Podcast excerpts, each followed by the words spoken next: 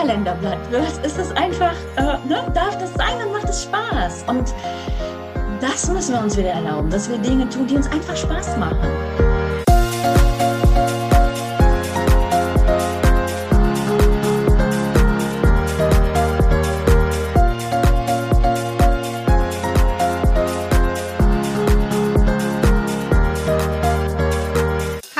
Herzlich willkommen. Folge 63 hier in Querantrieb, dein Coaching to go Podcast zweifellos Neuanfang. Mein Name ist Katja von Eismond und ich freue mich, dass wir wieder eine Interviewfolge haben, dass wir die zweite Folge im Monat Februar des Jahres 2022 haben und wir ja tatsächlich vor zwei Tagen dieses unglaubliche Datum 22. Februar 22.02.2022 hatten.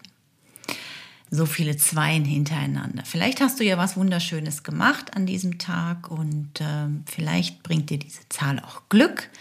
Ganz, ganz viele Menschen haben ja wieder geheiratet an diesem Tag, wahrscheinlich um es sich mit der Erinnerung für den Hochzeitstag einfacher zu machen oder weil es vielleicht auch einfach eine Zahl sein soll, die Glück bringt. Ich jedenfalls wünsche dir, dass du gerade ganz, ganz viel Glück in deinem Leben, in deinem Alltag, in deiner Kreativität und Spiritualität hast. Ich möchte ganz gerne, bevor wir in die ähm, Folge einsteigen, in der es sich ganz, ganz viel um Selbstliebe, Selbstvergebung, Dankbarkeit, um Routinen, die uns gerade, die wir so auch multi interessierte und talentierte Menschen sind, ähm, uns wahnsinnig helfen. Und meine mein heutiger Gast das auch wunderbar erzählt, wie ihr das hilft, wobei sie da sonst auch immer mit gestruggelt hat. Und so heißt ja auch die Folge heute, wie es gelingen kann, einfach mal wieder Spaß an Dingen zu haben, ohne dass man immer diesen Perfektionismus und diese Leistung und diese Produktorientierung, um abliefern zu müssen, drin zu haben. In all, um all das geht es heute in dieser wunderbaren Folge. Ich möchte dich allerdings ganz kurz, ähm, ja, nicht warnen, aber ein kurzes Signal zumindest setzen, dass es ähm, die Interviewfolge direkt einsteigt, ähm, weil die Beate, das ist mein heutiger Gast, Beate Fuhrmann, erzählt halt von ihrer persönlichen Krise und es geht da ähm, um Kinder und Gewalt. Sie reißt das wirklich nur an, aber sie erwähnt halt die Worte. Sollte dich das in irgendeiner Art und Weise triggern, möchte ich dich einfach vorher schon mal kurz darüber informieren. Also das ist wirklich nur der Start, wo die Interviewfolge gleich mit reingeht. Und danach ist das auch überhaupt nicht mehr Thema der Folge, weil Thema der Folge ist einfach ganz viel auch Morgenseiten, das kreative Schreiben, was das mit uns machen kann, wie es uns helfen kann in persönlichen Krisen, wie es auch so ein bisschen in der Konfliktbewältigung uns unterstützen kann. Wir haben uns über ein äh, Vergebungsritual unterhalten oder sie hat es eben einfach auch nochmal vorgestellt.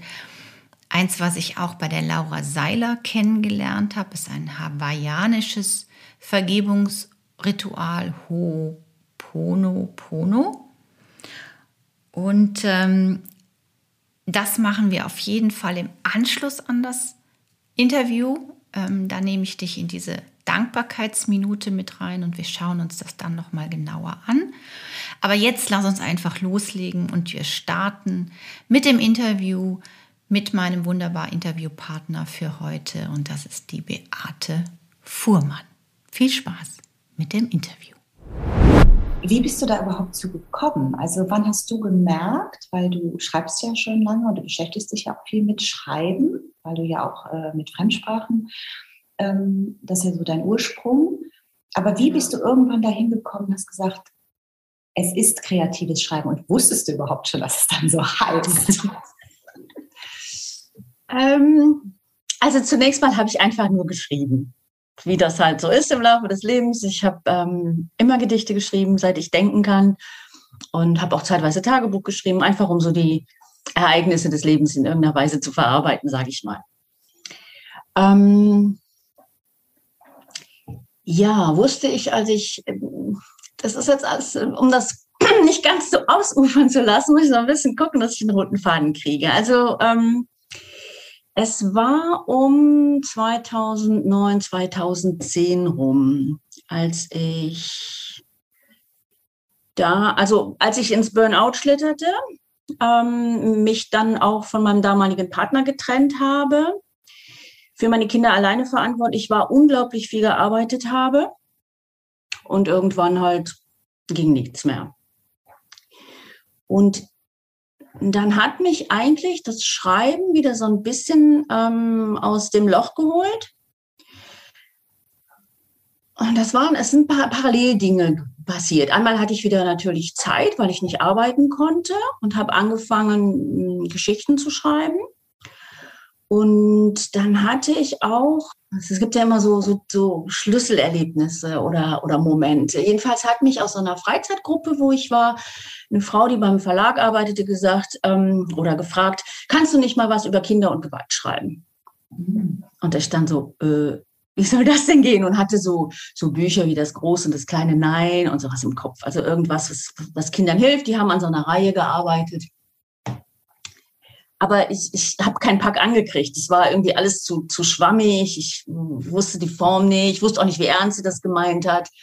Nur diese Frage beschäftigte mich. Und da Kinder und Gewalt mein Thema war, hat mich das auch nicht mehr losgelassen. Und es hat ungefähr ein halbes Jahr gedauert. Ich war bei Freunden in Italien gewesen und auf dem Rückflug oder der Rückfahrt dann vom Flughafen entstand ein Text in meinem Kopf. Mhm. Und da war ich wieder die fünf, sechs, siebenjährige, die diese Gewalt erfährt und ich habe das zu Papier gebracht. Habe dann den Abschluss ein bisschen versöhnlicher gestaltet, als er in Wirklichkeit war. Also in meiner Geschichte gibt es den rettenden Vater, den gab es in Wirklichkeit nicht. Es war ein wegschauender Vater. Und irgendwas habe ich damit losgetreten. Also es war so ein bisschen, als hätte ich da sowas aufgemacht in mir. Ich habe dieses, ja, das, was meine Traumata plötzlich anschauen können, müssen, wollen, keine Ahnung. Ähm, ich habe dann ein bisschen Kontakt mit meinen Geschwistern aufgenommen und habe gemerkt, dass die sich alle dem Thema nicht nähern wollen, es aber auch teilweise anders erlebt hatten. Weil ich war ja immer so das schwarze Schaf. Und ähm, habe das dann auch dieser Bekannten da gegeben und dem Verlag angeboten. Und dann wollte der Verlag die konnten das nicht verstehen, diesen Text mit der Gewalt und dieser spontanen Gewalt. Die wollten, dass ich da so ein Alkoholproblem reinbringe. Und dann habe ich gesagt, nein, es gab kein Alkoholproblem. Es gab einfach nur jemanden, der ähm, unberechenbar war. Und das war diese Erfahrung. Und deswegen musste der Text so bleiben und deswegen ist er auch nirgendwo ähm, verarbeitet worden, sage ich mal. Verstehe. Und ähm, ja, dann habe ich, wie gesagt, im Prinzip wirklich mit dem heilenden Schreiben angefangen, indem ich dann auch einen Lebenslauf geschrieben habe. Dann war ich mal in Reha und hatte Zeit und das ist ja Teil des kreativen Schreibens, aber das habe ich damals eigentlich noch nicht gewusst. Dann habe ich meine Geschichten gesammelt und hatte Spaß dran, die auf den Markt zu bringen. Und es war auch wieder irgendwie gut, weil ich dadurch dann ähm, ja das war eigentlich meine Eintrittskarte in die Künstlersozialkasse. Und so konnte ich mich dann ein bisschen umorientieren, habe also zwar auch wieder einen Job an der Schule angenommen, aber in ganz geringem Umfang, habe das Berufskolleg ja verlassen und so ein bisschen rumgeeiert. Also irgendwie war, ich musste mich neu orientieren. Es war vollkommen klar, ähm, diesen Schulstress, das schaffe ich nicht mehr. Und mir war damals auch schon klar, ähm, ich will in diesem System nicht mitwirken. Und also das hat, ja, das hat eben dann auch zum Teil zu dem Zusammenbruch geführt. Ja, und dann durfte ich eigentlich ganz viele spannende Dinge erleben. Also ich habe, ich muss mal überlegen, das muss auch so 2009, 2010 gewesen sein. Da habe ich ein, ein Channeling besucht. Also eine Freundin von mir, die macht Channel-Treffen, die hat mir dann eine Einzelsitzung gegeben und da habe ich von der geistigen Welt den, Auf, äh, den Auftrag bekommen, ähm, spirituelle Texte zu schreiben. Mhm. Und ich wusste damals gar nicht, was das ist. ich habe gedacht, was wollen die von mir?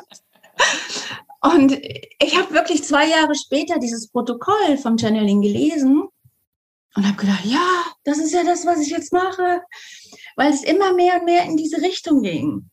Also ich habe nach wie vor Texte geschrieben, ich habe nach wie vor Gedichte geschrieben, habe mich aber parallel eben mit spirituellen Lehrern und mit Weisheiten und mit Lebenslehren und mit Aphorismen beschäftigt und eben selber dann das Gelesene auf meine Art wieder zu Papier gebracht. Ähm, ja, und das war im, im Grunde, ne, mein, mein Leben war, es war zwar immer noch schwierig, weil ich war ja dabei, aus dieser Opferhaltung rauszukommen und ähm, ich war auch, hatte nicht viel Energie lange Zeit. Aber trotzdem war mein Leben irgendwie groß und bunt, weil so viel passiert ist. Mhm. Und oder immer noch passiert. Also dieses sich dann wirklich irgendwann der Führung überlassen und die Widerstände aufgeben und ähm, begreifen, dass man nicht sein, also ne, dass man sich sein Ego beobachtet und nicht mehr das alles ist. Das ging dann so ein bisschen Hand in Hand. Und ich habe dann, ähm, ich bin erstmal rausgezogen aufs Land, als die Kinder aus dem Haus waren und habe dann ähm, versucht, so parallel ein bisschen Unterricht zu machen und meine ganzen Schreibaktivitäten. Dazu gehörte auch, ich habe so einen ähm, Vertrag bei einem Verlag für Lernhilfen. Da mache ich jedes Jahr ein paar Aufträge und dazu gehörte dann auch, dass ich schon relativ früh selber Schreibtreffen angeboten habe. Ich habe dann parallel zu diesem ganzen spirituellen Schreiben eben das kreative Schreiben kennengelernt. Das muss auch so 2011, 2012 gewesen sein. Also nach der Veröffentlichung des ersten Buches. Als für mich Schreiben noch mit Produkten zu tun hatte. Also ich schreibe eine Kurzgeschichte und ich veröffentliche ein Buch, das, was man normalerweise und ich habe aber dann begriffen, nee, beim Schreiben ist es halt anders und habe in der Gruppe geschrieben und habe dann äh, Lehrgänge gemacht und autodidaktisch ganz viel. Und dann ist mir so klar geworden, dass da steckt noch viel, viel mehr dahinter. Ähm, es ist nicht so dieses, äh, ich, wie beim Sport oder, ne, dass man wenn man schreibt, wird man immer sofort nach Produkten gefragt. Mhm. Ja, also wenn ich sage, ich bin Schriftsteller, ah, was hast du denn schon veröffentlicht? Und alle gehen von einem Roman oder einem Buch aus. Äh, ja, Texte, die lese ich vor bei spirituellen Treffen oder Lesungen oder äh, ach so, äh, oder ich schreibe in Schreibgruppen. Hä? Also die, die Leute, man macht mal zwar zusammen Musik, aber wieso schreibt man zusammen? Das ist irgendwie nicht verankert. Es geht immer um, was kommt da hinten raus? Und für mich war das, dieses Prozessorientierte ist ja das Heilsame. Also einfach auch gar nicht wissen, was man da jetzt zu Papier bringt. Und das andere war die Wertfreiheit, da ich in der Schule so viel korrigieren musste und ähm, ja, es immer diese Vorgaben gab und äh, man, man vieles, was kreativ und lustig war, eben ignorieren musste, war das so eine Erleichterung, dass plötzlich alles sein durfte. Und ähm, ich habe das dann für mich entdeckt und ausgelebt und habe gleichzeitig gespürt, wie schwer sich andere damit tun. Und deswegen habe ich immer so ein bisschen gesagt, boah, das ist meine Aufgabe. Also den Menschen etwas an die Hand zu geben, mit denen sie diese schwierigen Phasen im Leben, und die haben wir ja alle und gerade jetzt, ähm, besser bewältigen können. Und für mich war von Anfang an klar, dass das kreative Schreiben das ist, was die amerikanischen Schreiblehrerinnen darunter verstehen also Julia Cameron, Natalie Goldberg. Und dass es nicht das ist, was viel hier in Deutschland dann daraus gemacht wurde. Also dann besuche ich einen Kurs zum kreativen Schreiben bei irgendeinem recht bekannten Schriftsteller, der weder Ahnung vom Unterrichten hat oder vom, vom Kursleiten oder Gruppenführen, einfach nur selbstgefällig da sitzt und das so, wie er es macht. Und dann geht es auch gar nicht um Kreativität, sondern es geht darum, ähm, was es für Techniken und Tipps und Tricks gibt. Und das ist es ja nicht. Aber dann habe ich, am Anfang war ich einfach nur verwirrt. Und das hat aber dann ein Schriftsteller oder Schreiblehrer namens Christopher Krelle, glaube ich, ähm, so zu Papier gebracht. Also genau das, was ich auch gespürt habe und hat nochmal ausgeführt, was kreatives Schreiben eigentlich ist. Und hat es, er nennt das das goldene Dreieck. Ich habe das dann einfach mal irgendwann auf drei Säulen gestellt. Und ähm, dann wurde mir das auch klar und ich finde es irgendwie ganz lustig, dass, ähm, ja, wahrscheinlich, vielleicht ist es gar nicht typisch deutsch, aber ich habe es so empfunden. Es muss immer alles irgendwie es muss zielorientiert sein, es muss was bringen und ne, wir müssen ja leistungsstark sein. Und diesen Leistungsgedanken aus den Köpfen wegzukriegen, das ist echt schwer. Und das andere ist ja, also nicht nur, dass wir nichts leisten müssen, alles sein darf, das andere ist eben auch, dass die Leute sich immer weniger öffnen möchten, habe ich das Gefühl. Oder zumindest teilweise kommen und dann auch nicht lange kommen, weil sie so sehr Angst haben, hinzuschauen, was da vielleicht schlummert und oder was andere dann. Letztens sagte noch eine, aber es war so ein bisschen wie, äh, ich will doch gar nicht meine Maske abziehen. Also ne, dieses mich so zeigen, wie ich bin, weil ich habe doch dieses Bild nach außen, so wie andere mich wahrnehmen wollen. Ja, das nicht so direkt gesagt, aber es wurde so deutlich.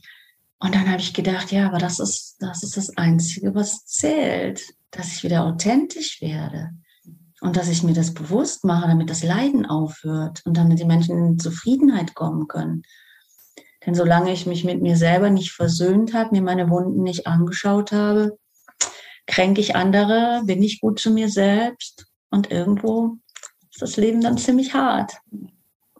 Wow, danke. Also erstmal danke fürs Teilen, auch für deine Offenheit, was dein Weg da war. Was, und das hast du ja eigentlich gerade wunderbar auch erzählt, dass du eigentlich auch durch deine Verletzlichkeit gegangen bist, ja. deine Wunden geleckt hast und dann durch das kreative Schreiben erfahren hast, dass dir das hilft und sich Hilfe zu suchen, auf welche Art und Weise ist der richtige Weg, weil wir es manchmal eben einfach auch nicht alleine schaffen. Und ich bin auch fest davon überzeugt, dass Kreativität, in welcher Art und Weise wir sie für uns entdecken, immer helfen kann, um zu heilen. Und diese Wunden, mit denen wir alle irgendwie, ja, ich, ich kenne das auch, wenn ich so ein Coaching-Kunden habe, wo ich an so Punkte komme, dann denke ich auch, ah ja, okay, wir haben einen blinden Fleck entdeckt ähm, das tut weh, da müssen wir drauf gucken. Und wann immer es dann eine therapeutische Geschichte ist, dann verweise ich ja auch an, an die Experten, weil das nicht mehr meine Aufgabe, weil ich kann nur mit ja. Menschen arbeiten, die ähm, ja im Reinen da sind und klar hm, für sich gucken wollen, wo geht die Reise hin. Und deswegen ja. vielen Dank fürs Teilen. Aber zwei Fragen habe ich noch mal kurz. Channeling, Channeling und. Aphorismen. Wenn du das ganz kurz erklärst, vielleicht weiß das nicht jeder, was das ist. Okay, also Aphorismen, das sind diese kurzen Lebensweisheiten, Sprüche, ähm, ja, manchmal auch, meistens ist es nur ein Satz. Ich glaube, man könnte sagen, eine Lebensweisheit. Okay. okay. Ähm, und Channeling, genau, das sind, ähm, also es gibt Menschen, die haben die Fähigkeit, sich quasi wie ein Medium zur Verfügung zu stellen, um eine Verbindung zur geistigen Welt aufzunehmen. Mhm. Und ähm, ja, wer, wer sich mit spirituellen Themen beschäftigt, der kommt ja ziemlich schnell dahin, dass wir eben nicht nur ein Körper sind und das Leben mit dem Tod nicht zu Ende ist, sondern dass wir eben einfach hier jetzt als physische Körper unsere Erfahrungen machen, dass unsere Seele aber unsterblich ist und ähm, ja, dass wir viel Unterstützung aus der Geisteswelt bekommen. Und äh, all das, wenn es ums Visualisieren geht, das, ähm, ja, das sind ja alles einfach, ich sag mal, Möglichkeiten, die wir mitbekommen haben und die wir lernen, wenn wir uns wieder darauf einlassen, was, ja, was, was so hier passiert und was das Leben ausmacht. Absolut. Vielleicht ist es gut, dass wir mal drauf gucken, ähm, weil du sagtest, äh, wir haben so eine geistige Verbindung und ähm, ich glaube, dass da denkt, glaubt auch jeder dran, in welcher Art und Weise auch immer das ist, weil wir das einfach spüren, wenn wir uns mit uns beschäftigen und uns bewusst darauf mal einlassen. Aber ich glaube, ganz oft ist es schwierig, dass wir glauben, der Geist ist gleich Verstand. Und das ist ja nicht so ganz mhm. das Richtige, mhm. weil der Verstand, ich sage immer ganz gern, das ist unser Ego, was uns was auch seine Berechtigung hat. Ja, es ist für die Sicherheit zuständig und ähm, das kommt halt noch von, von dem berühmten Säbelzahntiger und das soll auch alles so sein, aber manchmal muss man ihn auch einfach mal ausschalten, diesen Verstand, um mhm. den Zugang zu seinem Herzen zu finden. Und das ist ja manchmal auch unglaublich schwierig, aber das kreative Schreiben, also durch den Prozess, das hast du ja gerade auch so schön gesagt, dass du das mehr als prozessorientiertes Tun siehst und nicht dieses, mhm. am Ende muss ein Produkt sein. Ja, das ist ja tatsächlich beim Literarischen oder wenn ich ein Texter bin, Journalist bin, genau. da muss mhm. ich liefern. Ja, und das ist aber das kreative Schreiben und das ist auch das, was mich da total reizt und was ich spannend finde, ist, letztendlich sind es erstmal, und jetzt kommen wir mal zu den Morgenseiten, was ich als Ritual ja auch so äh, für mich hm, etabliert habe. Letztendlich muss das niemand sehen, sieht auch niemand. Ich packe das ja immer, die drei Seiten, die ich so schreibe, in so einen großen Umschlag. Und für jeden Tag mache ich mir so einen Schmetterling drauf, damit ich sehe, wie viel, ähm, ja, wie viele Seiten ich so oder Tage ich das gemacht habe. Und das ist immer total, weil der Schmetterling ist so ein bisschen mein, nicht ein bisschen, es ist mein Krafttier, weil der fliegt. Mhm. Als ehemalige Stewardess musste es was Ja. Und ähm, das finde ich total schön. Letztendlich, ich kann auch manchmal gar nicht mehr lesen, weil ich mir nicht so viel Mühe gebe und es so wahnsinnig akkurat schreibe. Das soll man ja auch alles nicht. Also können wir auch gleich gerne nochmal draufgehen. Was sind so die fünf Punkte oder drei? Ich weiß jetzt gar nicht so ganz genau mehr, auf was ich achten muss, wenn ich kreativ. Vielleicht steigen wir da einfach nochmal jetzt ein. Also mhm. was ist der Unterschied zwischen Texten fürs, für, ja, für einen Blog, für weiß der Geil, für alles was, oder eben auch ein Buch, wenn ich ein Buch schreibe. Mhm. Mhm. So ein kreatives okay. Schreiben. Ich würde dir gerne erstmal widersprechen, weil du eben ganz am Anfang gesagt hast, dass das jeder Mensch irgendwie spürt. Meine Erfahrung ist, die meisten Menschen spüren das nicht, sondern sind mit ihrem Verstand und ihrem Ego identifiziert. Mhm. Und also leider kenne ich viele. Okay. Und ähm, das ist gerade, das ist ja auch das, was gerade ähm, ein Problem darstellt, weil durch die Veränderungen auf der Erde, also rein schon physischer Natur, sind wir ja ähm, gefordert, unsere Schwingung zu erhöhen. Und die Menschen, die ihren Halt in der physischen Welt haben, die kommen jetzt ganz schön ins Schleudern und können teilweise diesen Schritt nicht gehen, dieses Aufwachen, dieses Begreifen, da ist mehr als nur das, was ich denke und mir, also mein, mein Ego, mein Verstand. Ja, das ist nämlich gerade eine ganz große Herausforderung. Genau, und das kreative Schreiben ist ein wunderbares Werkzeug, wenn man sich einfach mal, ähm, ja, ich weiß nicht, für manche ist es vielleicht ein Trauen, ne? ein Trauen hinzugucken, ein Trauen, sich selber besser kennenzulernen und ähm, die Vorstellung, die, die man von sich selber hat oder haben möchte, also Fremdwahrnehmung, Eigenwahrnehmung, das alles mal, mal zur Seite schiebt und wirklich hinguckt. Für die meisten Menschen ist es ein, ähm, eine große Herausforderung, sich ihrer, ihrer Wunden, ihrer Gefühle zu stellen und dann auch da durchzugehen. Man kann aber nur heilen, wenn man da durchgeht. Und dann kommen so Themen wie Selbstliebe und dann kommen so Themen wie Selbstvergebung. Und ähm, das ist zum Beispiel etwas, womit ich mich in den letzten zwei Jahren intensiver beschäftigt habe. Aber mal zurück zum kreativen Schreiben. Also das eine, wie gesagt, dieses heilsame Schreiben ist ja nur eine Säule. Das andere ist, dass es einfach Spaß machen darf. Mhm. Es ist ein Spiel mit der Sprache, die zu Spaß führt. Und wenn, wenn man Spaß hat, dann, dann wird man eben einfach zufrieden, dann geht es einem gut. Und die dritte Säule ist, dass kreatives Schreiben ja unglaublich frei ist. Also wir haben eine Freiheit, weil wir immer nur einen Impuls bekommen und dann eben kreativ damit umgehen. Also wir schulen dadurch unsere Fantasie und dann schulen wir damit auch die Intuition und die Wahrnehmung, wenn ich mich auf diese Prozesse einlasse. Und für mich ist inzwischen kreatives Schreiben und Achtsamkeit unglaublich eng verbunden. Ich habe parallel dazu ja auch mit Meditieren angefangen oder mit verschiedenen Richtungen mich beschäftigt und das, das Morgenseitenschreiben ist im Prinzip oder kann im Prinzip eine Art der Meditation sein. Dieses, ähm, ja, den Verstand ausschalten, wie man das ja bei der Meditation auch versucht, die Gedanken, sich von den Gedanken zu distanzieren, sie zwar wahrzunehmen, aber nicht mehr zu denken. Und ich weiß auch, dass Julia Cameron genau diesen Konflikt hatte. Sie hat halt auch meditiert und hat das aber nicht regelmäßig gemacht. Und irgendwann hat ihr Meister ihr gesagt, aber das, was du da machst, jeden Morgen schreiben, ist doch Meditation. Ne? Und das hat sie auch so ein bisschen erleichtert. Mhm. Das Ding ist, dass ähm, ja, man, man, man muss wirklich diese, diese Hemmung überwinden, und das einzige Ziel ist ja, drei Seiten lang voll zu schreiben.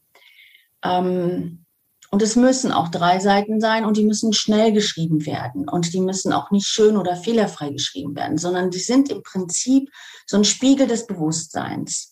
Und deswegen werden die ja auch morgens geschrieben, wenn man noch so gar nicht richtig in den Tag gestartet hat. Also man, man, am besten zieht man sich gar nicht erst an, sondern schlurft an der Kaffeemaschine vorbei und setzt sich hin und, und bringt erstmal alles auf ein Papier, was man da von seinen Träumen oder von gestern oder was da noch so im Kopf rumschwirrt.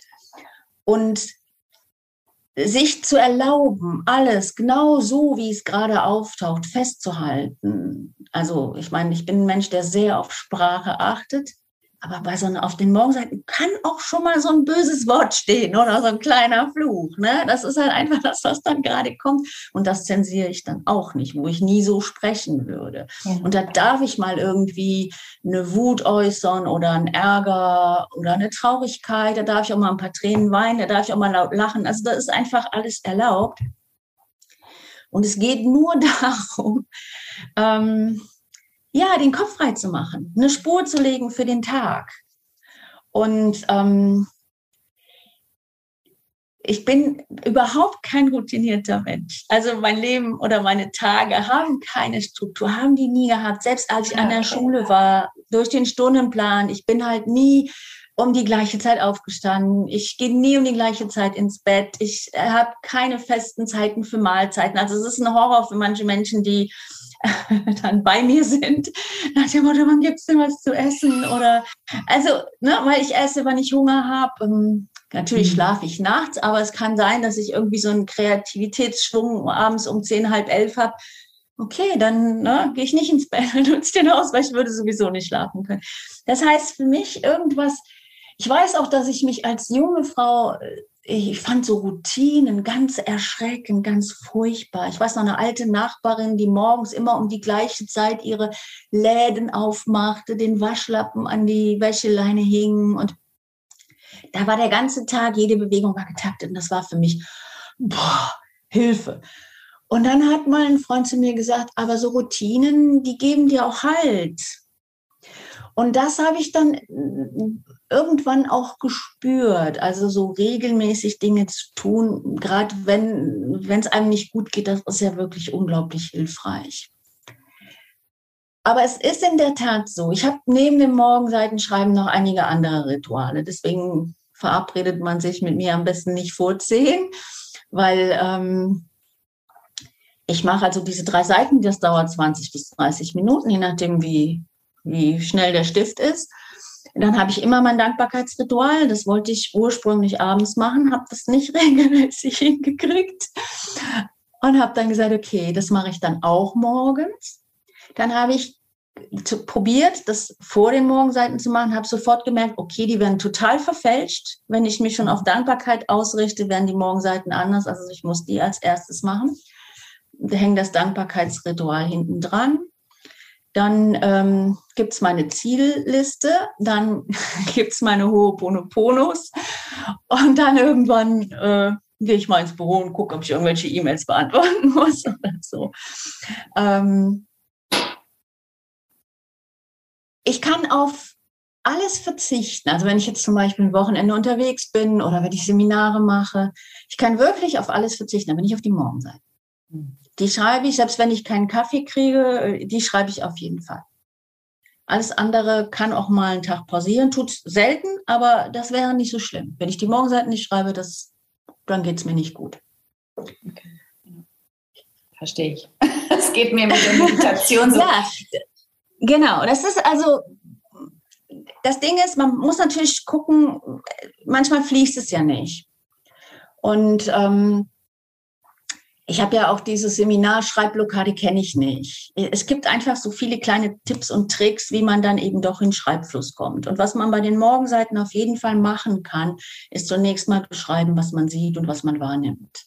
Mhm. Also bevor man überhaupt eine Innenschau macht, kann man erstmal gucken, wie ist der Himmel heute. Und es ist auch egal, wenn das eine ganze Woche hintereinander immer erstmal der Himmel und das Wetter und, und dann überlegt man vielleicht, was war gestern, dann überlegt man vielleicht, was ist morgen, dann guckt man, wie geht es mir heute, was beschäftigt mich. Und das wirklich, mm, was ich ziemlich schnell gemerkt habe, was ich habe ja mal alle aus einem Buch alle Sätze von Julia Cameron über die Morgenseiten rausgeschrieben. Also alles, was sie in irgendeiner Weise irgendwann da erwähnt hat. Habe ich letztens mit einem anderen Buch auch nochmal gemacht, habe mir auch noch ein paar Sachen waren wieder neue dazugeschrieben. Und ähm, es ist in der Tat so, wenn man ein Problem mit sich rumschleppt, einen Konflikt, sagen wir mal irgendwas mit einer Freundin, was nicht geklärt ist, und was, man merkt dann morgens beim Schreiben, oh, das ist immer noch da. Wenn man das ein paar Tage lang da auf seinen Seiten ausgebreitet hat, dann kotzt einen das so an, dass man endlich ins Handeln kommt. Es kann doch nicht sein, dass ich jetzt schon wieder darüber schreibe, wie sehr mich das nervt und dass die das gemacht hat und dies und jenes nicht macht und dass ich nicht in die Pötte. Und irgendwann greift man zum Telefonhörer oder was auch immer zu tun ist. Mhm. Und ähm, also dieses, was wir sonst als Gedankenkreisen haben, das, das auf dem Papier ist es so deutlich, dass man dem nicht mehr ausweicht. Mhm. Und ähm, ja, also das ist einer der ganz tollen Vorteile, wenn man Also im Grunde ist es ein bisschen wie ein, wie ein Spiegel. Ne? Also es, es zeigt dir irgendwann und sagt so, du musst jetzt, du hast jetzt lange genug über das Problem, also in dieser problemorientierten Lösung dich beschäftigt, das ist ja keine Lösung. Und dann hast du es mal wirklich visualisiert. Ja, das ist ja auch immer ganz wichtig, um sich weiterzuentwickeln. Und dann der ganz wichtige Schritt, du kommst ins Tun. Also du machst was, so wie du das Beispiel gesagt hast, dann rufe ich jetzt die Freundin an. Klar kann ich dann auch wieder verletzt werden, aber jetzt ist der Treiber stärker oder der Antrieb stärker zu sagen, ich wage es. Ja, und dafür können die Morgenseiten einfach unglaublich gut sein. Mich hat das gerade ein bisschen beruhigt, dass du gesagt hast, du bist nicht so routiniert oder Rituale. ich bin das auch nicht, aber letztendlich habe ich auch verstanden, dass es mir auch einen Halt gibt, eine Orientierung gibt für meinen mhm. Tag, für mein Leben. Und die Meditation, ich, weil ich gerade über deinen Satz so ein bisschen, vielleicht ist das nicht deins, Morgenseiten, darüber muss ich vielleicht echt nochmal nachdenken. Für mich ist die Meditation, weil du sagst, verzichten kann ich nicht auf die Morgenseiten, für mich ist es, wenn ich mit meinem Mann verreise und wir die ganze Woche irgendwie jetzt beim Skiurlaub das gleiche Zimmer teilen und ich keine Fluchtmöglichkeiten habe, meine Morgenroutine zu machen. Ich habe einmal das tatsächlich dann in unserem Badezimmer versucht mich da auf den Boden gesetzt. Ähm, aber es hat sich irgendwie komisch angefühlt. Mhm. Und es hat, ich gesagt, okay, dann nicht, dann ist die Woche ohne Morgen, ohne Meditation, es hat mir aber gefehlt. Also, dass man sich mhm. auch einsteht, okay, ich probiere was aus, was diese ganze spirituelle mhm. Welt anbietet. Und ich muss aber auch ehrlich mit mir sein, ist das überhaupt meins? Also schaffe ich ja. damit einen Zugang zu mir? Das ist, ja. ich, also ich glaube ganz ehrlich, ne, so sehr wie ich die Morgenseiten schätze, das ist natürlich auch zeitintensiv und es gibt Leute, die müssen morgens um 6 Uhr aufstehen. Ich glaube, das Allerwichtigste, wenn jemand mir sagt, wie kann ich mein Leben verbessern, das Allerwichtigste ist ein Dankbarkeitsritual. Da gebe ich dir recht. Und das geht schnell. Das Sich einmal am Tag für fünf Minuten zu konzentrieren, wofür bin ich dankbar. Oder auch, das mach, ich mache das halt abends, dass ich einfach gucke, was war heute gut. Weil wir können unseren Verstand dahin trainieren, dass er endlich aufhört, immer nur das Schlechte oder hauptsächlich das Schlechte wahrzunehmen. Ja. Das können wir, indem wir uns immer wieder bewusst auf das Gute konzentrieren. Ja, unser Verstand kann nicht anders. Evolutionsbedingt guckt er nämlich nach dem Säbelzahntiger. Aber ähm, wir können das wahrnehmen und können sagen, okay, ich will aber auch all das Gute sehen. Ja. Das muss, dafür muss ich eine bewusste Entscheidung treffen. Und ich weiß das jetzt aus eigener Erfahrung, weil ich vor Jahren diese Entscheidung getroffen habe. Das Leben verändert sich und wir werden zufriedener. Und es gibt immer etwas, wofür wir dankbar sein können. Und es ist auch vollkommen okay, dass ich jeden Tag dasselbe aufschreibe. Wie oft bedanke ich mich, dass ich fließend sauberes Wasser habe, mhm. weil ich habe in einem Land gelebt, wo das nicht so war. Oder ich bedanke mich, dass meine Heizung funktioniert, weil die hat letzte Woche mal Tag nicht funktioniert. Oder ich, ich bin einfach nur glücklich, dass ich eine Auswahl an Joghurts habe und ne, so, so wirklich kleine Dinge weil ähm, vieles, ich weigere mich einfach, dass Dinge selbstverständlich sind. Ich hab, weiß noch eine Diskussion mit meiner Schwester, da ging es dann darum, ne, dass die Kinder immer ihr Lieblingsjoghurt im, äh, im Kühlschrank haben. Und dann habe ich nur gedacht, aber dann ist es doch bald kein Lieblingsjoghurt mehr, wenn ich den immer habe. Der ist doch besonders, wenn ich den nur sonntags esse. Ne? So. Und das, das ist mir so wichtig. Also wirklich diese Dankbarkeit zu spüren, und zwar jeden Tag. Und das macht zufrieden absolut. Teile ich total mit dir. Äh, ist auch etwas, was ich mehr pflege, was ich hier auch im Podcast seit diesem Jahr mache, wirklich so eine Dankbarkeitsminute mit in diese Folge immer mit einfließen zu lassen. Und ähm, ich finde das auch, es ist ein wahnsinnig starkes, ähm, wie sagt man, ähm, Tool, ich werde jetzt nur das englische Wort ein, ähm, um mich zufriedener zu stimmen, weil du hast recht, wir gucken immer oder unser Ego zeigt uns immer, was nicht geht, was wir wieder nicht geschafft haben. Schönes Beispiel heute Morgen, bevor wir jetzt hier uns zum Podcast hingesetzt haben, bin ich noch ins Dorf gegangen und wir haben freitags immer Markt. Also ich habe den, wir nehmen den Podcast freitags auf, nur für euch als Info, erscheinen tut er ja immer donnerstags. und ähm, ich bin los und hatte meine Maske dabei, meine Mütze dabei, mein Schlüssel, meine Tasche, meine ganzen ähm, Dinge, wo dieses Obst reinkommt und das Gemüse. Und dann kurz vorm Stand merke ich, Mist, du hast ja dein Portemonnaie vergessen. Und am Stand kann ich nur noch bar bezahlen. Ja, also da geht noch mhm. nichts mit digital, weil ich habe mein Handy immer dabei jetzt, weil du musst dich auch überall zertifizieren. So, und ich zahle auch viel mit dem Handy inzwischen, also bargeldlos. Es geht aber nicht bei unserem Marktstand, der ist noch oldschool, der will noch Bares, nur Bares ist Bares. Ich wieder den ganzen Weg ich den ganzen Weg wieder zurück. Es ist nicht so weit. Aber letztendlich habe ich gemerkt, wie schon so von unten so hoch kam, so, ah, wieder zu dumm, hast du das Handy, da ist alles dran gedacht, das ah. Portemonnaie. Also sofort so eine Wertung, so eine Selbstabwertung mit mir gemacht für Bullshit. Ja, und da habe ich auch mhm. gedacht, ja, gut, du merkst es, du wirst aber bewusst, was hier gerade abgeht bei dir.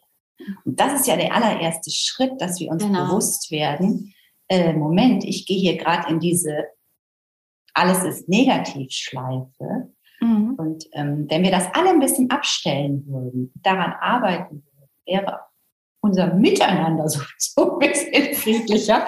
Aber du musst es natürlich erstmal erkennen und dich damit auch beschäftigen. Da sind wir wieder wie am Anfang, wo du gesagt genau. hast, dass du eine Kundin hattest, die sich da nicht mit beschäftigen möchte.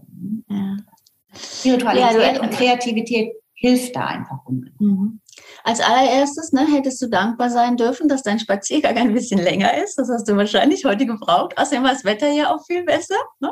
Und dann, äh, klar, die innere Katja äh, in den Arm nehmen und sagen, du darfst doch mal was vergessen, ist vollkommen in Ordnung. Ja, ne? Ganz genau. Ja, ja, und, das ja, aber das ist, das, das ist wirklich eines der Probleme, diese Selbstliebe. Und ja, und dann sind wir bei meinem Lieblingsthema zur Zeit der Selbstvergebung. Absolut. Weil viele sagen dann, hä, was? Aber es wird zu viel von Vergebung gesprochen und ähm, die Leute vergessen, dass, dass es immer ein Spiegel ist und dass wir immer auch in die Selbstvergebung kommen müssen. Und das ist das, was über das Ho'oponopono dann, ähm, ja, was ich darüber praktiziere. Ich weiß Dann nicht, sag uns doch, sagt. doch, ich kenne das von der Laura Seiler, ich bin ein bekennender, im Moment nicht so viel, ich muss auch mal zwischendurch ein bisschen Abstand haben, aber Honopono ist auch bei ihr immer Thema, aber sag uns das doch ganz kurz, erklären. Mhm.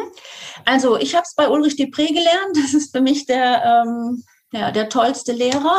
Okay, ich verlinke euch das ganz kurz. Ich verlinke alles, was ähm, Beate hier erzählt, verlinke ich euch in den Shownotes, weil ich kenne das auch nicht alles.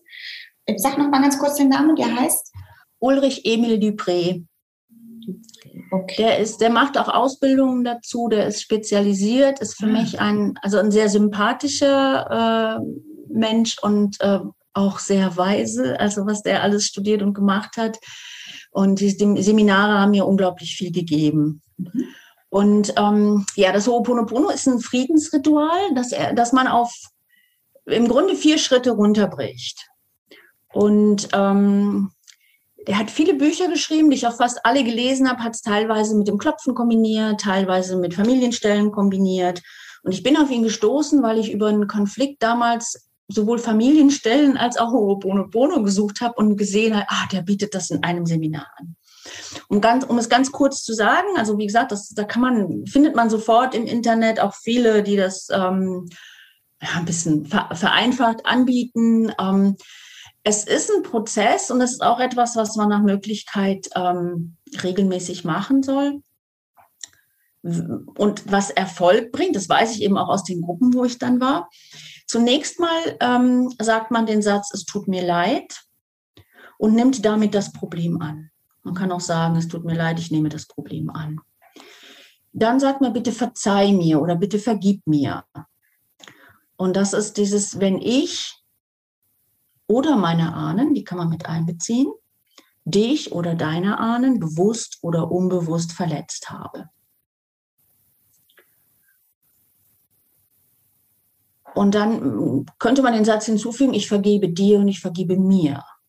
Denn wenn man bei einem Problem näher hinguckt, weiß man immer, ich habe das auch schon mal gemacht. Was immer man dem anderen vorwirft, ist auch in einem selbst. Der dritte Satz ist, ich liebe dich, ich liebe mich und ich liebe dich bedingungslos. Ich sehe das Göttliche in dir. Und dann kommt noch ein Danke. Danke, dass ich das Problem erkennen und heilen durfte. Und das ausführliche Ritual, das macht man in der Gruppe. Dann trägt halt einer ein Problem vor oder eine Verletzung und dann sucht die ganze Gruppe entweder nach Situationen, wo man selber so gehandelt hat, oder nach Gründen, warum diese Person vielleicht so gehandelt hat. Und über die facettenreiche Auslegung wird einem automatisch klar, ah, ich klebe ja an meiner eigenen Geschichte. Und das sind ja ganz viele andere Möglichkeiten. Und diese Selbsterkenntnis auch, was weiß ich, ich habe ja auch schon mal jemanden, weiß ich nicht was. Ähm, ich glaube, dass das der schwierigste Schritt ist, denn dann kommt man in die Scham. Dieses Erkennen, ich habe das auch gemacht. Und das ist, glaube ich, das Gefühl, was man, was man wirklich am dringendsten vermeiden will. Aber wenn man das schafft und sich einfach in, in seiner ganzen, mit all seinen Stärken und all seinen Schwächen, seinem Menschsein anerkennt, dann, ja, dann, dann kann ganz viel passieren, dass das Absolut. Leben wieder schön wird. Absolut. Das, das ist ich 100 Prozent. ja. Absolut. Ähm, magst du noch mal ganz kurz die vier Sätze sagen? Ja, also die, die absolute Kurzform. Im ja, Prinzip genau. ist es so, wenn man mit einem Menschen Konflikt hat. In, in meinem Fall ist es zum Beispiel meine Schwester, die nichts mehr mit mir zu tun haben will, aus verschiedenen Gründen. Und immer wenn ich an sie denke, denke ich dann diese vier Sätze. An der Kurzform wäre das einfach, es tut mir leid, bitte verzeih mir, ich liebe dich, danke. Und ich habe diese langen Sätze dann auch und es gibt auch längere Rituale. Ich arbeite dann auch schon mal mit dem Buch und gehe wirklich da rein und ähm, in die Gefühle. Ja, und auch in kleinen Situationen. Also man wird, man wird einfach gnädiger auch für andere. Man wird empathischer, wenn man sich mehr damit auseinandersetzt. Was, was ist da? Was gibt's, was sind da für, für Gedanken, Gefühle mit verknüpft? Und ja, dieses nicht mehr, nicht mehr bewerten. Also Wertfreiheit, wir haben das beim kreativen Schreiben, aber das ist auch etwas, was ich dann äh, für mich als Person anstrebe. Ich muss nicht mehr sagen, der andere macht das gut oder er macht das schlecht oder der ist gut oder böse, sondern der ist, wie er ist und dann kann ich hingucken und dann kann ich empathisch nachempfinden und dann gucke ich bei mir und was ist denn mit mir und ja, und es ist leichter, wenn ich ähm, ja, wenn ich die, so eine neue Haltung entwickle. Es ist ja eigentlich nur eine Haltung. Ne? Die Haltung der Dankbarkeit, die Haltung des Vergebens und Selbstvergebens. Das macht ähm, das macht's leichter. Absolut. Unterschreibe ich wirklich. 100 Ich habe so einen Werkzeugkoffer eigentlich. Und wenn ich jetzt Leute coache, ähm, dann kann ich immer gucken, was braucht derjenige. Gibt es dann so ein Stichwort, wozu man dann sich das Ganze schriftlich anguckt oder brauche ich eine andere Technik oder machen wir das Ho'oponopono und gucken uns das Problem genauer an. Und das kann schon mal unglaublich schwierig sein, gerade wenn man dann so nach Motiven sucht und dann sitzt die Frau da, die ein Problem mit dem so, nein, nein, das trifft bei dem nicht zu.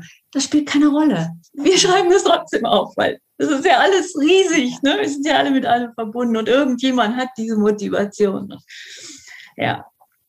Aber das ist. Äh also, wenn jetzt jemand Lust gekriegt hat und sagen würde, ich glaube, ich probiere das auch mal mit den Morgenseiten, um einfach mhm.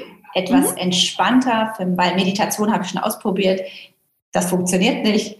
Keine Ahnung, was man noch alles so machen kann, aber ich probiere jetzt mal Morgenseiten. Was würdest du sagen, ist so der Einstieg oder für sich, dass man mhm. sagt, okay, ich bleibe da auch dran oder was sind so vielleicht zwei oder drei Tipps, wo du sagst, so das, das kann jeder schaffen, weil wir oft auch so mhm. denken, wir machen es nicht, weil wir immer gleich schon mhm. sagen, ich kann das nicht. Und ich halte da auch nicht durch. Ja. Deswegen, unser Ego sagt dann auch, komm, dann lass uns doch einfach gemütlich in der Komfortzone sitzen und alles bleibt, wie es ist. Ja, das Problem ist, Katja, so den Tipp, dass das auch Nee, das weiß ich. funktioniert, habe ich nicht. Also ich habe selber, ich habe 2013 angefangen und ich weiß, dass ich nach ein paar Wochen aufgehört habe. Ich weiß, ich habe den zwölf-Wochen-Kurs erst gemacht und dann habe ich es noch eine Weile und dann habe ich, glaube ich, aufgehört. Bei dem Buch von Julia Cameron.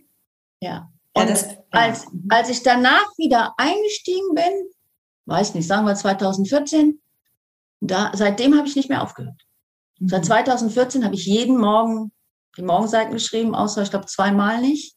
Einmal musste ich meine Tochter um fünf in die Klinik bringen und einmal war ich so krank, dass ich nicht schreiben konnte. So. Aber sag mal, kannst du dich nicht erinnern, wo du sagst, so jetzt hat es Klick gemacht. Irgendein Schalter hat sich ja umgelegt im Kopf. Also ich denke, einmal hatte ich das Glück, dass ich morgens eben nicht um, um 7 Uhr ins Auto springen musste, was ein großer Vorteil ist. Ähm, ich glaube, als ich begriffen habe, aber man, man merkt nicht nach ein paar Wochen, was das verändert. Das merkt man wirklich erst nach vielen Monaten. Und Hans-Josef Orteil sagt das so schön. Er, er hat das auch, dieses Schreiben am frühen Morgen. Und er sagt, wenn man dann notiersüchtig geworden ist, er nennt, nee, er nennt es Notieren am frühen Morgen. Und wenn man dann notiersüchtig geworden ist, kann man nicht mehr aufhören. Und das Okay. ist genau das, was ich bin. Ich bin quasi notiersüchtig. Okay. Ich muss mich morgens erstmal hinsetzen und alles aufschreiben. Ich muss eine Spur finden. Es ist wie ein Besen, in dem man erstmal sauber macht. Oder ähm, ich weiß nicht, wie hat es, hat Julia Kermann letztens, ich habe da irgendwo noch so eine Karteikarte mit den neuesten. Also sie sie sagt, also zum einen, ähm, die sind ein grundlegendes Werkzeug für eine genesende Kreativität. Und das Mhm. müssen wir uns ja auch erstmal wieder erlauben, dass Genau. wir kreativ sind, dass wir 20 Minuten Zeit verplempern. Denn diese Seiten liest kein Mensch, wie du eben schon gesagt hast. Ne? Die lese ich selber auch nicht mehr. Da steht eine Kiste, da steht drauf, für die Kinder zu verbrennen, weil die lesen die auch nicht mehr, wenn ich mal nicht mehr bin. Ne? Aber ich muss diesen noch, bevor der Tag richtig beginnt, muss ich meinen Bewusstseinsstrom zu Papier bringen. Und die, die saugen die Negativität ab. Und das ist einfach auch so toll. Das ist wie so, ein, wie so ein Besen, der mein Bewusstsein für den Tag wieder klar macht. Und dann kann danach kann ich frische Gedanken aufnehmen und dann kann ich, mm, was immer ich tun will, tun. Das ist, die sind ein Heilungsweg. Und vielleicht ist es gar nicht für jeden der Weg, aber wer sagt, ich will das ausprobieren?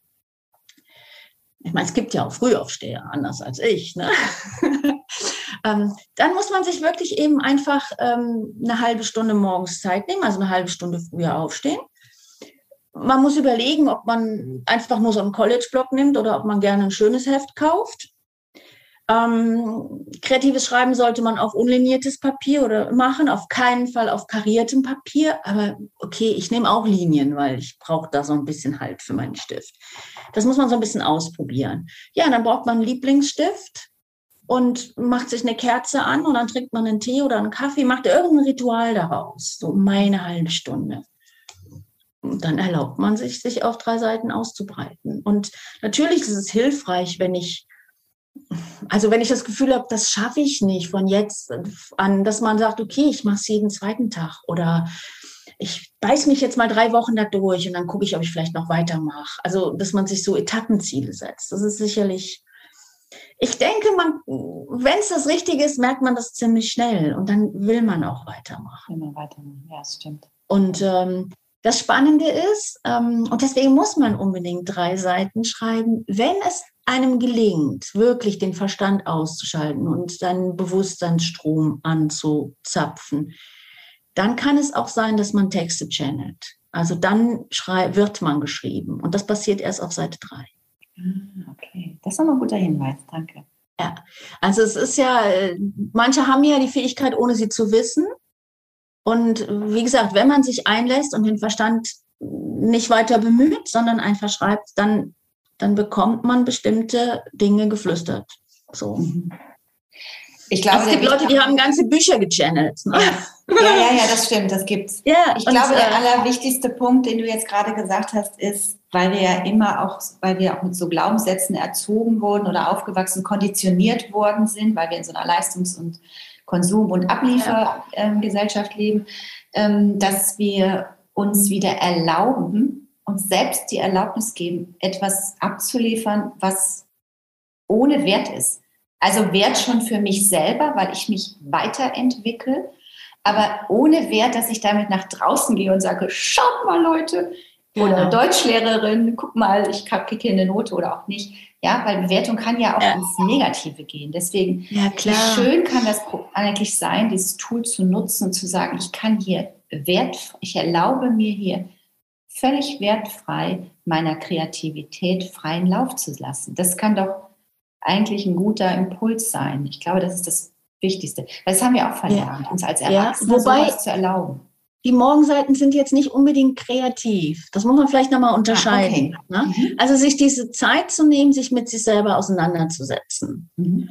Wirklich etwas, wie du gerade sagst, ne? Nichts, nichts leisten, sondern einfach nur? So wie man sich, was für sich, wie man Bad nimmt und einfach mal 20 Minuten im warmen Wasser genießt oder äh, ne, ein Spaziergang, der ist auch, also außer dass ich weiß, dass er mir gut tut, bringt er ja nichts, sondern raubt mir, weiß ich nicht, eine Stunde Zeit oder so. Nee, sich das einmal zu erlauben, nicht immer produktiv sein zu müssen und sich der Kreativität hinzugeben, das ist, glaube ich, nochmal der nächste Schritt. Das ist zum Beispiel, wenn ich, wenn ich mit Sprache spiele, wenn ich Unsinnsgedichte schreibe oder, ähm, oder Bilder klebe oder, ne, oder, oder ja, mit Fotografie und Text arbeite das ist einfach, ähm, auch wenn man, wenn es kein Kalenderblatt wird, ist es einfach, äh, ne, darf das sein, dann macht es Spaß. Und das müssen wir uns wieder erlauben, dass wir Dinge tun, die uns einfach Spaß machen. Wir haben uns bei manchen Schreibtreffen schon schlapp gelacht, weil dann irgendwann waren wir halt albern und haben alberne Texte produziert und oder Sachen wieder aufgegriffen, was den Nächsten zum Lachen gereizt hat und dann einfach und wir sind alle so beschwingt und lustig nach Hause gegangen wie nach einem Tanzabend, ne? der ja. ja auch nur dafür da ist, dass man Spaß hat. Ja, ja. Und das muss man sich wieder erlauben. Und man muss auch unterscheiden, weil kreatives Schreiben heißt nicht, dass ich ständig in meinen Wunden wühle. Es kann auch einfach das Pflaster sein, was ich drüber klebe, weil ich gerade dann ne, was Gutes, was gute Laune produziere oder, oder heilsame Tätigkeiten vielleicht auch mit anderen mache. Ne? Also ich glaube, diese drei Säulen, wovon du immer sprichst, heilen, Spaß und frei, also wertfrei, glaube ich, kann, ähm, wenn man sich das irgendwo hinpinnt, ich bin ja immer so ein Freund, wenn man sich in tausend mhm. Notizen irgendwo hinpinnt oder vielleicht selber kreativ was Schönes macht, ein kleines äh, Wortspiel oder Lettering oder wie auch immer, und, äh, da drauf guckt und sagt, ich, wenn ich das tue, helfe ich mir selber, indem ich mich heile mit allen Wunden, die wir alle irgendwie mit uns schleppen. Ich darf Freude haben, ich darf Spaß dabei haben und ich darf mich völlig zum einen frei fühlen, so interpretiere ich das für mich auch, aber es darf auch völlig wertfrei sein. Mhm. Ja, ich glaube, das hilft nochmal ganz gut. Ja. Beate, Wahnsinn, was wir hier schon alles über. Ich habe ja eigentlich immer auch Fragen, aber äh, ich komme da nicht so richtig. Ja, ich Sorry. ich rede so gern darüber. Ich merke das. Das ist auch schön, deswegen habe ich dich eingeladen. Ähm, ich würde sagen, ich habe nochmal eigentlich zwei Grundfragen, die ich alle meine ähm, Interviewpartner frage, weil wir aber hier fast nur um diese beiden Hauptbegriffe ging, würde ich dich bitten, es vielleicht in einen Satz oder in, vielleicht auch nur ein Wort zu geben, wenn ich dir jetzt die Frage stelle, was bedeutet Kreativität für dich? Eigentlich ist es schon gesagt, ne? es bedeutet Freiheit und Selbstausdruck. Also für mich ist jeder Mensch kreativ, kreativ. Das, das ist klar. Und das wieder ausgraben zu dürfen. Und das Gleiche, was bedeutet Spiritualität für dich? Hm, sich seines göttlichen Kerns wieder zu erinnern, also dass wir eine Seele sind, die hier körperliche Erfahrungen macht. Sehr schön. Schöner Satz, danke dir. ähm, was habe ich noch? Ähm, ich glaube, dass wie wir damit anfangen und einsteigen, dass es eine Orientierung geben kann. Morgenseiten haben wir schon gesagt, dass es heilsam ist, dass wir den Verstand abschalten und das Herz öffnen. Du hast das in einem Interview, ich habe das bei Stefanie Müller, bist du mal interviewt worden. Ich schreibe kreativ, äh, ich schreibe kreativ, ich schalte das, den Verstand aus und schreibe mit dem Herzen. Da würdest du aber mir schon zustimmen, dass das vielleicht gelingen kann, dass man das ab Sekunde eins hat, aber es ist auch ein, ein Prozess, dahin zu kommen oder? Ja, ja, ich meine, wir sind ja trainiert. Ne? auf Leistung, auf Fehlerfreiheit, Perfektionismus. Und ähm, das ist eine große Herausforderung. Also ich habe Klienten dann im Einzelcoaching, die muss ich erst, dem gebe ich dann erstmal die Aufgabe, einen schlechten Text zu schreiben. Mhm. Weil die können das, ne? Das, das zulassen, das ist, das ist eine riesen Herausforderung. Ich muss denen die Aufgabe geben, damit die überhaupt, und dass man eben auch, mh, hm, ganz wichtig ist, glaube ich, dass man, das haben wir auch noch nicht erwähnt, wenn ich in Schreibfluss komme ähm, und die Gedanken stoppen, das tun sie ja auch, ähm, wenn ich, wenn ich äh, versuche, unkontrolliert zu sein, dass ich es einfach nicht in Worte fassen kann. Dann muss ich mir erlauben, auf dem Papier zu stammeln, das heißt, Worte zu wiederholen oder Unzusammenhängendes zu schreiben oder im Zweifelsfall eben einfach Kringeln malen. Denn die Hand in Bewegung zu halten, das ist das Grundelement. Wenn ich aufhöre, fange ich an nachzudenken und dann ist der Fluss unterbrochen. Und man muss diese Morgenseiten unbedingt mit der Hand schreiben, damit die Verbindung zum Gehirn da ist und man muss die Hand in Bewegung halten, damit der Fluss nicht abreißt. Und wenn man damit schon mal anfängt und notfalls, wie gesagt, einfach nur Kringel oder hundertmal das gleiche Wort, ist, passiert nicht, aber und ähm, das ist so eine Grundvoraussetzung. In dem Moment, wo ich den, den Stift an, an den Mund lege und nicht bewege, zack, unterbrochen. Mhm. Dann mache ich es mir schwer. Also das muss ich ganz ehrlich sagen, das habe ich gut begriffen und auch, weil das hast du auch eindringlichst gesagt, als ich bei dir ja auch mal den Kurs gemacht habe und auch überall, wo ich mich darüber informiert habe oder wo ich mir was angeschaut habe, steht auch nochmal, steht es nicht auch in dem Buch von Julia Kömmern, die beschreibt auch die Morgenseiten da. Auch ja, ja, genau. auf jeden Fall. Ja. Und das habe ich verstanden und tatsächlich mache ich das auch. Und es ist mir am Anfang, das möchte ich für alle, die das hier ausprobieren wollen, nochmal extra sagen, es ist mir auch schwer gefallen, nur Kringel zu machen, weil so nach dem Motto, was ist das jetzt für ein Blödsinn? Kringel? Äh. Aber ich kann das inzwischen sehr gut und im Gegenteil, ich habe Spaß daran, wenn ich manchmal Kringel mache, weil ich einfach sage, ach wie schön, du musst jetzt gar nichts machen außer Kringel. Und von daher, ähm, also tatsächlich die drei Seiten, das ist so, glaube ich, so ein Rahmen, die ist immer mit der Hand schreiben und dieses nicht absetzen. Ne? Das sind so die drei Eckpfeiler. Ja. Ich meine, wenn man das mal äh, lange macht, dann, dann ist es gar nicht, äh, dann ist man eh schon so routiniert, dann, dann stoppt man vielleicht, ohne es zu merken. Man soll auch nichts durchstreichen. Aber wenn ich jetzt ein Wort vergessen habe, dann, dann das, mal schreibe ich es automatisch dazwischen, muss ich gar nicht. Aber na, das ist also, man, man soll sich das erlauben, also keine Fehler verbessern, nichts wird gestrichen, weil das wird ja auch nicht wieder gelesen, ist vollkommen egal. Ne? Ja. Das heißt, man muss sich wirklich in so einen Flow begeben. Und ähm, sich erlauben, nicht perfekt zu sein. Das muss man sich aber unter Umständen wirklich auch noch vielleicht oben drüber schreiben. Ich muss nicht perfekt sein und dann legt man los. Ne? Sehr schön. Weil es geht nicht um ein Schriftstück. Es geht darum, sich selber, also in, an seinen Bewusstseinsstrom zu kommen. Das ist das Ziel. Weil das ist ja auch das, was uns ausmacht. Ne? Und nicht diese, diese Hülle, die wir da ständig ja. so drüber packen ja. oder die Schichten, die wir da drüber packen. Meine Liebe, ich glaube, wir haben alles. Ähm, zwei Fragen habe ich noch, oder beziehungsweise dann darfst ja. du gleich auch noch ähm, gerne erzählen, wie man mit dir in Kontakt kommt. Aber eine Frage habe ich davor noch. Ähm, wir beamen uns mal in das Jahr, ähm, warte, wir haben 2022, 2052, 30 Jahre weiter. Ich stelle mir vor, dass wir so um unser 90-jähriges Ich sind, irgendwie sowas. Ähm, so weit habe ich noch gar nicht geplant, Katja. Ja, ich habe das, ich habe ja mein 90-jähriges Ich immer in meiner Meditation und da nehme ich immer Kontakt auf und die, die führt mich wunderbar durch mein, durch mein, mhm. ja, durch meine nächsten 30 Jahre. Ähm, und da hat sie mir schon spannende Dinge erzählt.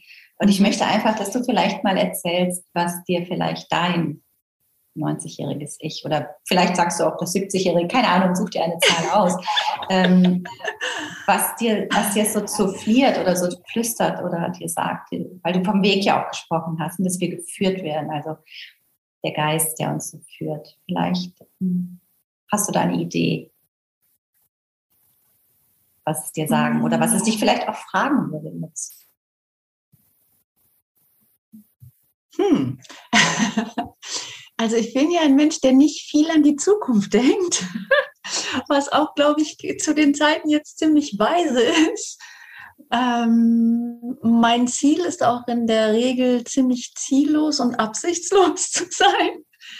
Ähm, ich habe aber so, um mich selber ein bisschen zu motivieren, mal immer so die nächsten 20 Jahre ins Auge gepackt. So nach dem Motto, ich bin hier äh, und habe mich sicherlich äh, freiwillig gemeldet, in so einer schwierigen Zeit hier irgendwas zu tun und mitzuhelfen. Ähm, was würde die 80-Jährige zu mir sagen? Ah, ich glaube, die würde mir einfach auf die Schulter klopfen und sagen, mal, hast du gut gemacht. Sehr gut. Schön. Ja, danke. Das ist doch super. Auf die Schulter klopfen. Und genau. im Grunde kann sie das ja jeden Tag für dich machen. Ja, genau. Gut, Beate, dann sind wir eigentlich durch. Ich danke dir ganz, ganz herzlich. Wenn jetzt jemand Lust hat, sich mehr mit dem Thema kreativen Schreiben zu beschäftigen oder vielleicht mal sagt, ich muss meinen Perfektionismus mal ein bisschen ablegen und würde den bei dir vor der Tür äh, versuchen oh, ja. zu lassen. Und, ähm, da, wo andere ihren Regenschirm abstellen, kommt bei mir der Perfektionist rein. genau. Äh, was müsste man tun? Wo findet man dich? Wie kann man Kontakt mit dir aufnehmen? Also ich lebe in Rüngsdorf in Bad Godesberg. Ähm, habe meinen Schreib Platz für Schreibtreffen hier, also eine schöne große sonnige Ecke, in dem wir so kleine Schreibtreffen veranstalten. Ja, bis vor kurzem waren die regelmäßig 14-tägig mittwochs. Das findet auch in ganz geringem Umfang jetzt noch statt. Dienstags ist gerade ein bisschen schwierig. Also in normalen Zeiten mittwochs jeden ersten und dritten, dienstags jeden zweiten und vierten Dienstag. Mhm. Ähm, dann gibt es Schreibfrühstücke manchmal und auch so freitags habe ich häufiger so einen, so Workshop oder ein Treffen, wo es dann zum Beispiel um Bildimpulse geht oder also unter irgendeinem Thema auch schon mal ähm, ja, so, so Sachen wie Schreibblockern kenne ich nicht oder so Mini-Workshops. Mm, ich habe einen monatlichen Newsletter, der wird auch ab März, April wieder aktiviert. Der ist im Moment, wo ich so eine kreative Pause mache und eh nicht viele kommen aus Angstgründen und so, ähm, so auf Eis gelegt.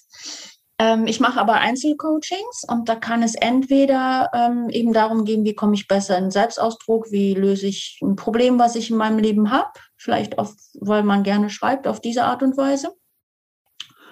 Oder eben auch ähm, ein Coaching zum Schreibprodukten, wenn jemand sagt, boah, ich habe da die, die Idee, wie kriege ich das hin? Also ich mache so Kurzberatungen zum autobiografischen Schreiben, einfach, was will ich, worauf muss ich achten, welche Fragen sollte ich mir vorher überlegen, bevor es losgeht. Mache auch Lektorat, habe auch schon als Ghostwriterin gearbeitet, wenn jemand sagt, oh, mach du mal, ich kann das nicht. Mm, okay.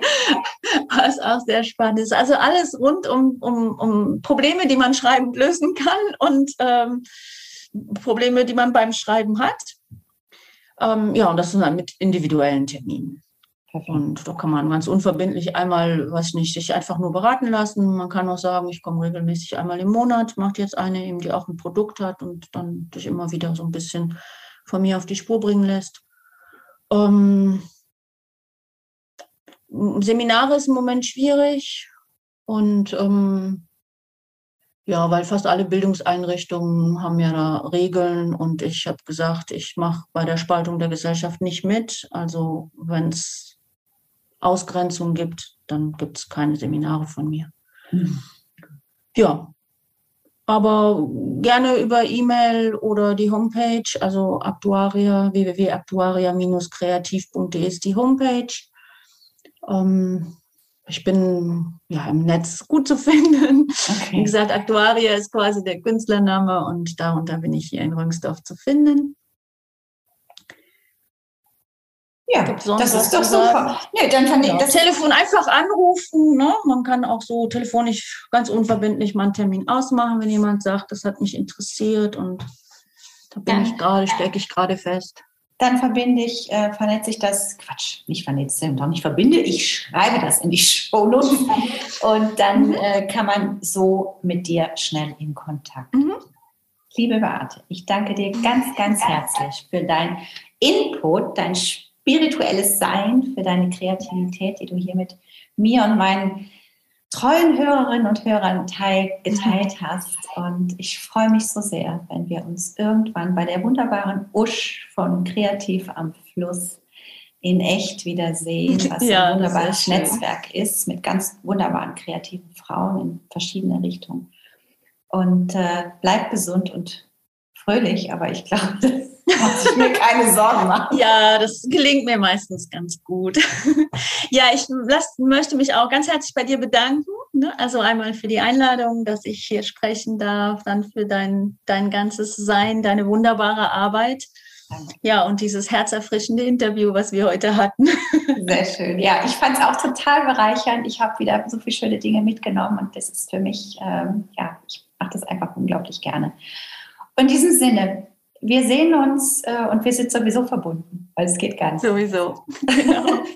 Tschüssi. Okay. Tschüss. So, ich bin mir ganz sicher, dass dir diese Folge gut getan hat, weil für mich hatte sie auch sowas so was Friedensstiftendes in mir selber. Und äh, ich habe sie mir jetzt auch nochmal angehört, bevor ich jetzt das Outro und das Intro nochmal für die Folge eingesprochen habe. Und ich habe einfach nochmal gespürt, wie wahnsinnig schön es sein kann, wenn man sich selbst erlaubt, Spaß und Freude an was wieder zu empfinden, ohne ständig abliefern zu müssen.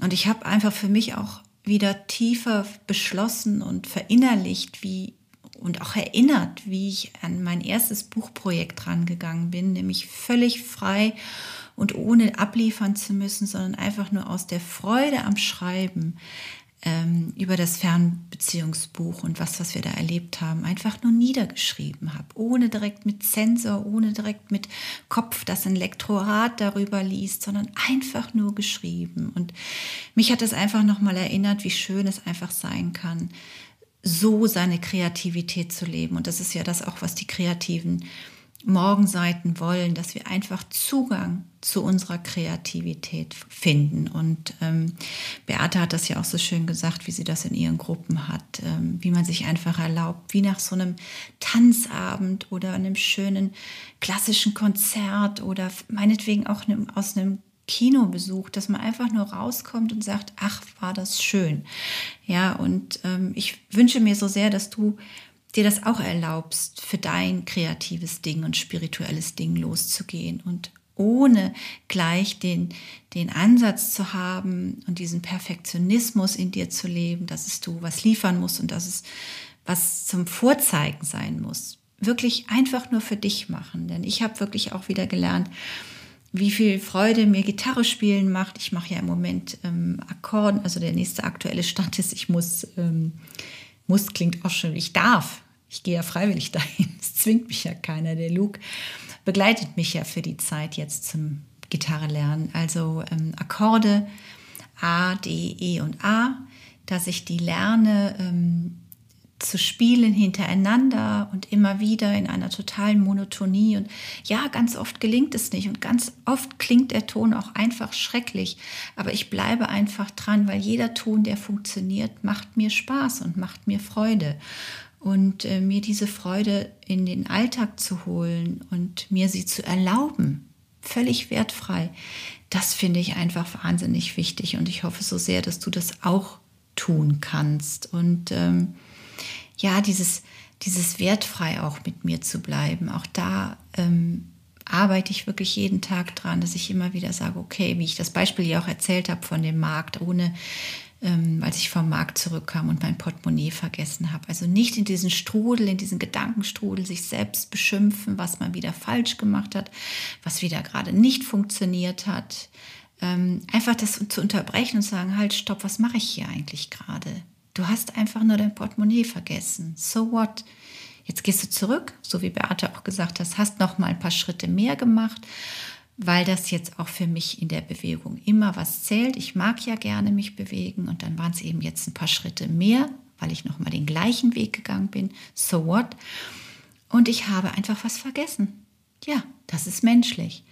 Aber indem ich mich immer weiter nur niederschmetter und niederrede, geht es mir ja gar nicht besser. Und wie soll dann die Freude in mir hochkommen? Also ich möchte oder ich hoffe sehr, sehr, dass wir dich ermutigt haben, dass du viel wieder mitgenommen hast und ähm, ja, vielleicht hast du auch Lust, tatsächlich dieses Vergebungsritual mal auszuprobieren. Und das machen wir nämlich jetzt hier im Anschluss an diese Folge. Und damit lasse ich dich auch aus der Folge ähm, entlasse ich dich aus der Folge. Das klingt jetzt komisch, aber damit beende ich einfach die Folge. Und ähm, wir, wir, versuchen dieses Ritual mal, wenn du Lust hast. Ähm, ich gebe dir nochmal die vier Worte oder Sätze mit, die ähm, dieses Vergebungsritual von Ho'oponopono beinhalten. Und ähm, vielleicht ist ja auch tatsächlich etwas, was du dir gerade selbst vergeben möchtest oder jemand am anderen vergeben möchtest. Und das einfach mal in der Stille für sich zu tun, kann doch vielleicht auch ein, ja, ein Friedensstifter für dich selber für den Moment sein. Deswegen genieß jetzt einfach diese Minute mit mir, indem ich dir einfach nochmal die Sätze vorsage. Also wenn du, wie gesagt, unterwegs bist, dann nimm dir kurz den Raum. Und wenn du gerade die Augen nicht zumachen kannst, man kann ein Vergebungsritual auch wunderbar mit geöffneten Augen machen. Also das ist, muss nicht immer in der totalen äh, Zurückhaltung und mit geschlossenen Augen sein. Also so wie du das gerade für dich hier integrieren kannst in der Folge, während du den Podcast hörst. Ansonsten freue ich mich wie immer über Sterne, auf Apple, Spotify und wenn du die Folge teilst und äh, wünsche dir alles Liebe auf diesem Wege. Wir freuen, ich freue mich, wenn wir uns im März wieder hören. Dann haben wir ja schon den nächsten Monat. Es geht total auf Frühling. Ich freue mich riesig und ähm, hoffe so sehr, dass du ähm, gesund und in deiner spirituellen und kreativen Ader bist und machen darfst, wozu du richtig, richtig Bock und Spaß hast. Also, wir fangen an. Ich gebe dir noch mal ganz kurz die Sätze, die ganz vier einfachen Sätze, die Wunder bewirken. Und ähm, falls du dich für das Buch interessierst, ähm, ich habe das auch noch mal in den Shownotes verlinkt, wenn du dich tiefer mit dem hawaiianischen Vergebungsritual äh, beschäftigen möchtest. Also, wir fangen an. Es tut mir leid, Bitte verzeih mir. Ich liebe dich. Danke. Es tut mir leid. Bitte verzeih mir. Ich liebe dich. Danke. Und vielleicht ist das für dich oder für einen Menschen, an den du gerade denken möchtest. Ich hole noch meine Klangschale und dann geht es los, die Minute. Und wenn die Minute rum ist, hörst du nochmal die Klangschale und wir hören uns in der nächsten Folge. Spread love, open heart, stay healthy. Deine Katja.